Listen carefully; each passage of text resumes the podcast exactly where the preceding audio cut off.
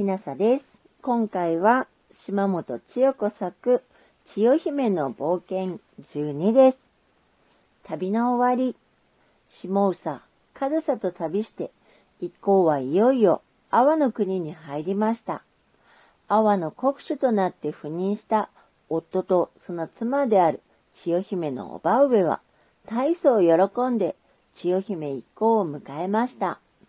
一行の評判はもうこの阿波の国にも伝わっていました。アス式部、マリ式部、ユーマロ、マコヒラは昼間は人間のわらべの姿になって暮らしました。鬼若丸もわらべの姿で笛の練習を頑張っています。ケイマロは相変わらず猫の姿で千代姫の膝の上でのんびり昼寝したりしています。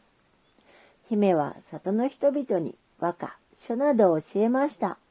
アス式部は旅の間のお話をしました。鬼若丸が鬼の子であることは内緒です。おば上や里の人たちは驚き、皆の勇気に感心したのでした。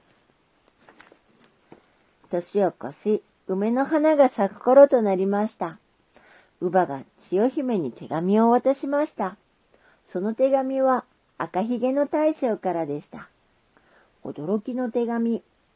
赤ひげの大将は墨黒々と勢いのある太い字で手紙を綴っていました。姫の旅のご評判は、この今日にまで届いております。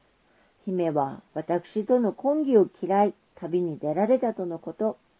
姫の旅でのご様子を知るにつれ、姫のことがおしたわしく、お別れが悲しく思いましたが、これも前世からの縁と諦めております。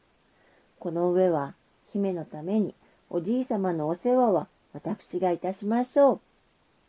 姫のお屋敷は私が大切にして、いつ姫が帰られても大丈夫なようにしておきましょう。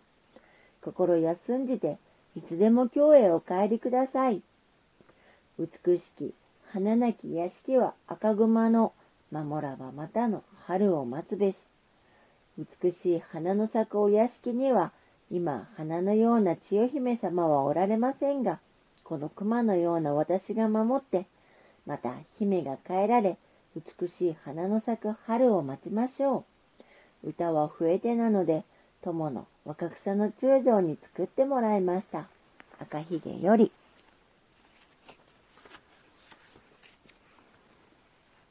なんと正直な方かしら。そしてお優しい。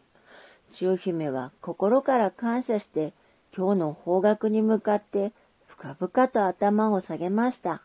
そして筆を取り、大将に歌の文を送ったのです。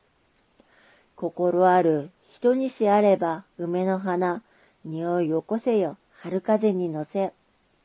懐かしい屋敷の梅の花よ、情け深い赤ひげの大将に、かぐわしい梅の香りを春風に乗せて届けてね。今回はここまでです。島本千代子作、千代姫の冒険12でした。もしあなたが聞いていらっしゃるのが夜でしたら、よく眠れますようにおやすみなさい。